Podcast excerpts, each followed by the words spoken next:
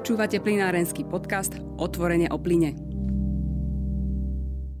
Dobrý deň, vítajte pri počúvaní podcastu Otvorenie o plyne. Moje meno je Richard Kvasňovský. Dnes mám hostia z Českej republiky, minoritného akcionára spoločnosti ČES, ktorú často kritizuje, ale zároveň aj jedného z najcitovanejších českých energetických analytikov Michala Šnobra. Dobrý deň, vítajte u nás. Dobrý den. Budeme sa rozprávať o zemnom plyne. V poslednom období sa, čo sa týka plynárenstva, deje viacero vecí najmä na európskej úrovni. Európska únia, respektíve teda Európska komisia Brusel pripravili plán obnovy Európskej únie, z ktorého súčasťou je aj Fond spravodlivej transformácie, kde je evidentné podľa toho rozhodnutia, že projekty, ktoré sa budú týkať jadrovej elektriny a plynárenstva, nebudú z tohto fondu e, podporované.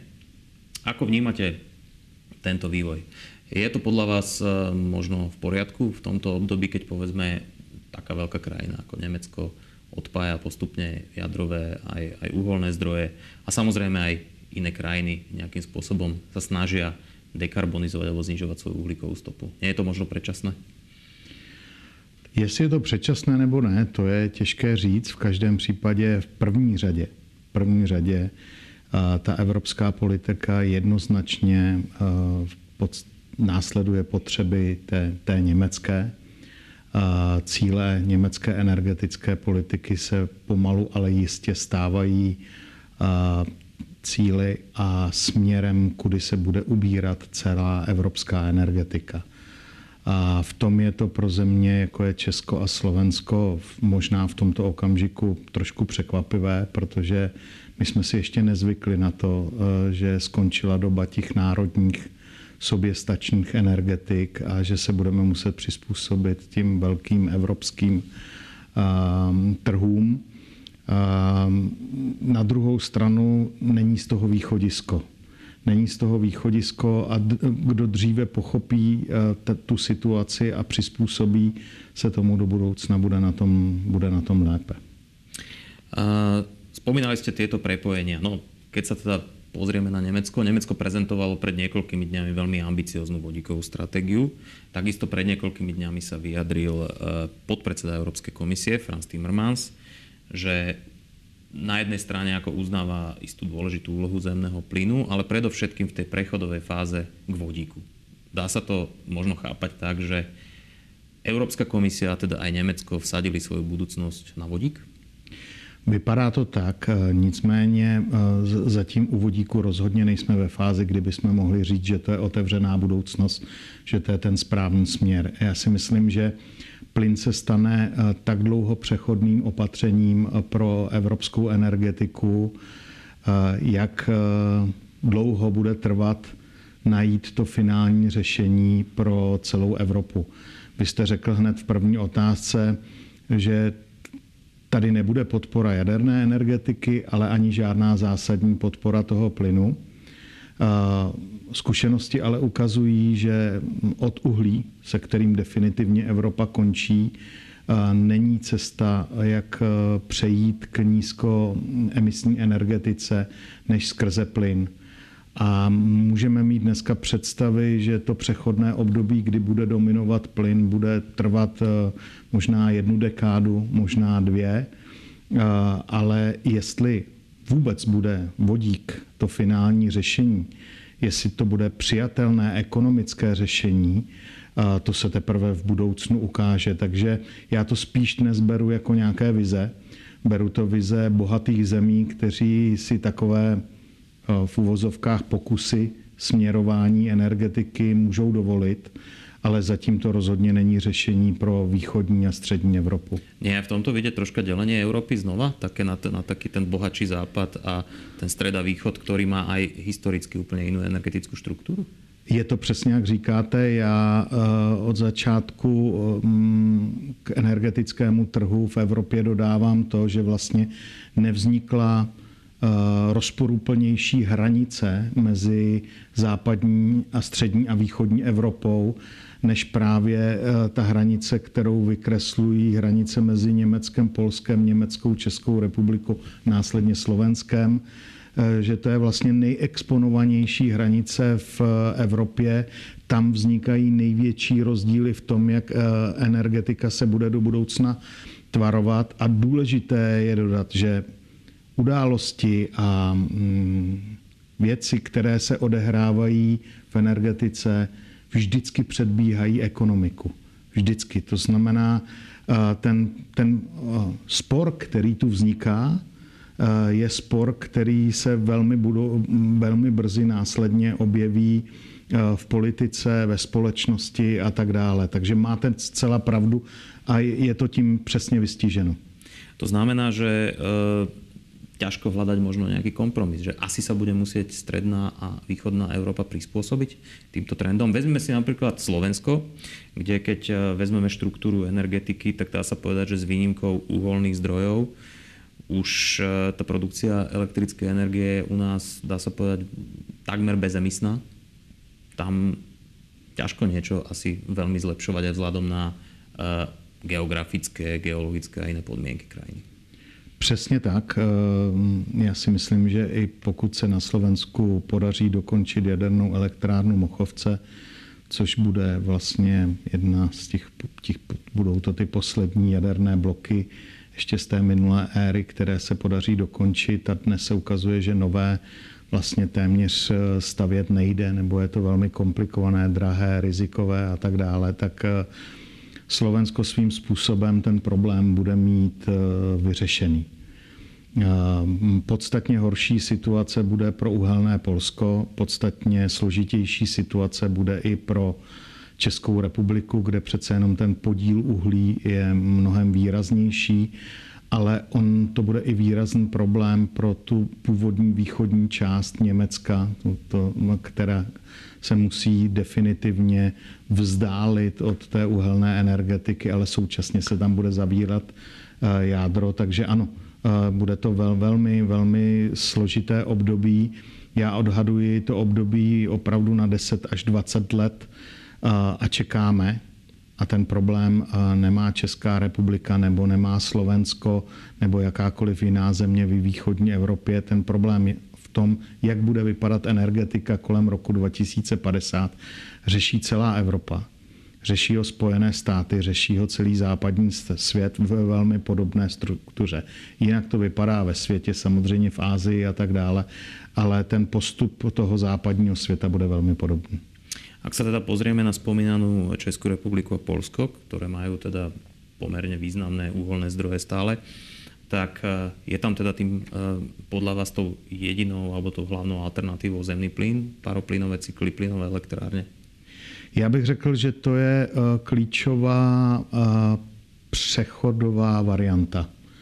Je, pokud chceme snižovat emise a průběžně plnit cíle, které nám Evropská unie a Evropa jako taková se na nich shoduje, vlastně do těch budoucích let naložila, to znamená nějaké snížení emisí do roku 2030, následně do roku 2050, tak nemáme v tomto okamžiku řešení, jak ukončit uhlí a rovnou se stát čistou bezemisní energetikou. A plyn je vlastně takové kompromisní řešení, které výrazně snižuje emise CO2 proti uhlí, ale není to definitivní řešení. Na jak dlouho to bude přechodové řešení, je právě ta otázka, čekáme na to, jestli se najde koncept skladování elektřiny, který by pozvedl v energetice obnovitelné zdroje. Zda se um, jaderná energetika dokáže nějak vzpamatovat formou malých jaderných zdrojů, mikrojaderných zdrojů, nebo dokonce menších jaderných bloků než ty mamutí, které se stavěly v Evropě posledních 20-30 eh, let. Ale tohle zabere určitě jednu, dvě, tři dekády a mezi tím plyn bude naprosto rozhodující energetické médium v celé Evropě. Uh... Ak sa rozprávame povedzme o zemnom plyne, tak často zaznievajú argumenty, že tým dá sa povedať hlavným zdrojom jeho dodávky je Rusko. To znamená, že sme do istej miery dosť závislí od neho a ten odchod od zemného plynu znamená ako keby aj zrušenie alebo zníženie tejto závislosti. Na druhej strane tým ako keby nízkouhlíkovým riešením, pokiaľ má byť vodík, a teda zelený vodík ako e, taký ten najpriaznivejší e, k životnému prostrediu, tak tam Európska únia identifikovala mimo únie dva hlavné zdroje, Sever Afriky a Ukrajinu. Nie je to len nahradzanie jednej závislosti druhou? A ve finále samozřejmě je ve finále je. Já myslím, že u toho vodíku je velmi důležité, že se klade důraz i na schopnost produkovat vodík jako produkt eh, té nadbytečné výroby elektřiny z obnovitelných zdrojů, kdy, se, eh, kdy nemáme eh, jak tu elektřinu upotřebit, když zrovna svítí slunce anebo fouká vítr. Je to vlastně určitá forma hm, zatím velmi drahého skladování ve, smyslu vodíku. Je tam jako různý potenciál v různých zemích, například v Německu jsou schopni vodík tlačit už do středotlaké plynové sítě. V našich zemích je to zatím nemožné, ale já bych u toho vodíku bych zatím zůstal velmi opatrný, protože všechny ty řešení, které aktuálně jsou, jsou velmi drahé velmi drahý, jsou nesrovnatelný s klasickým zemním plynem. Vy jste tady narážel na, na Rusko a ruský plyn. To je samozřejmě i mm, velmi výrazný moment, který se zdůrazňuje jak v České republice, tak na Slovensku. Zdůrazňuje se ta závislost na Rusku a tak dále. Nicméně vždy je to tak, že pokud vznikl problém s ruským plynem, tak nevznikl úplně v Rusku, ale vznikl na cestě plynu mezi Ruskem a východní Evropou, eh, což byla Ukrajina. Eh, a já si nemyslím, že ta situace z pohledu plynu je tak složitá. Naopak vidím, že za posledních 10-15 let se ten trh zásadním způsobem eh, změnil, že pomalu a jistě odpadají ty bilaterální smlouvy na dodávky plynu mezi Ruskem a, mm, a Evropou. A tenhle trend bude pokračovat, že dneska plyn se do Evropy dováží z podstatně více zdrojů, takže já to vidím optimisticky, plynu je dost, jeho cena je relativně nízká, plyn má potenciál decentralizace od úplně malých mikrozdrojů až po velké plynové zdroje.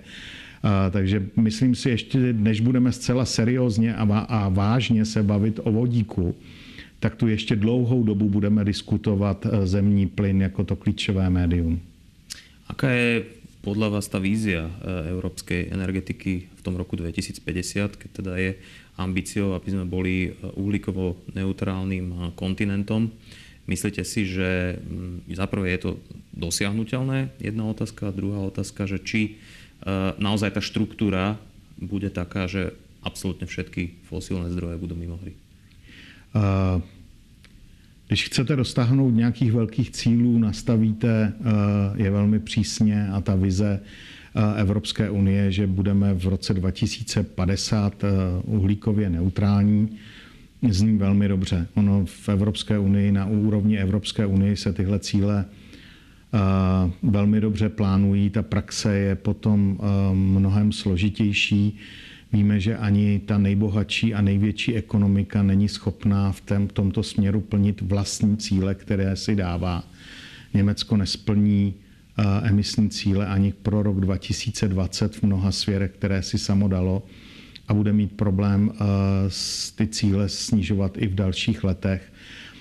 Na druhou stranu, pokud nemáte ambiciozní cíle, tak málo kdy se doberete nějakých výsledků. Já si nemyslím, že celá Evropa v roce 2050 bude moc říci, že je bezuhlíková. Myslím si, že časem bude muset začít Evropa brát zřetel na to, že každá země odstartovala z jiné pozice, s jiným zázemím historie. Energetika je sektor, kde se investuje na desítky let dopředu. A my nejsme schopni tu strukturu energetiky ani návazného průmyslu změnit tak rychle. Takže myslím si, že nakonec bude muset Evropa polevit a upravit ty pravidla právě podle kritérií jednotlivých zemí. Nepochybně tady budou země v Evropě, které do roku 2050 budou bezproblémově uhlíkově neutrální, ale budou i země, kde ten uhlík ještě pořád bude hrát eh, i dokonce i ne, nevýznamnou roli. Vemte si Polsko, které je z 80-90% pořád dnes závislé na uhlí. A máme rok 2020, 30 let v energetice eh, není eh, nějak dlouhá doba a změnit energetiku ve struktuře s hrozícími sociálními dopady z plně uhelné energetiky na bezuhlíkovou je téměř eh, nemožné, nereálné. Takže eh, ambiciozní cíl, který nakonec bude určitě pozměněn a, a, a, budeme, a, budeme sledovat to v následujících letech. Znamená to, že mm, prílišné tvrdošíne mm, nejaké trvanie na tom, aby celá Európa bola uhlíkovo neutrálna do posledného štátu do roku 2050 môže byť kontraproduktívna, môže teoreticky viesť aj k rozpadu únie. Je tam takéto riziko? Um, Říkáte to dost tvrdě, ale vlastně mluvili jsme na tom na začátku, že vlastně ta východní hranice směrem na západ se stala uh, tou nejexponovanější, uh, kde se vlastně naprosto reálně ukazuje ten obrovský rozdíl mezi tím, uh, jak fungují energetiky a jak v minulosti fungovaly na západě a jak byly založeny Eh, na východě Evropy. A teď se to ukazuje ještě víc a zvlášť, když vlastně máme společný energetický trh. A může se opravdu stát, že v nějaké kritické situaci eh, to bude věc, která bude rozhodovat o budoucnosti celistvosti Evropské unie. Ano, nepochybně. Ďakujem pekne za rozhovor a za váš čas. Byl jsem tu rád, děkuji za pozvání. A hosťom podcastu Otvorne o plyne bol energetický analytik z Českej republiky Michal Šnobr. Ďakujem za pozornosť a počujeme sa na budúce. Počúvate plinárenský podcast Otvorene o plyne.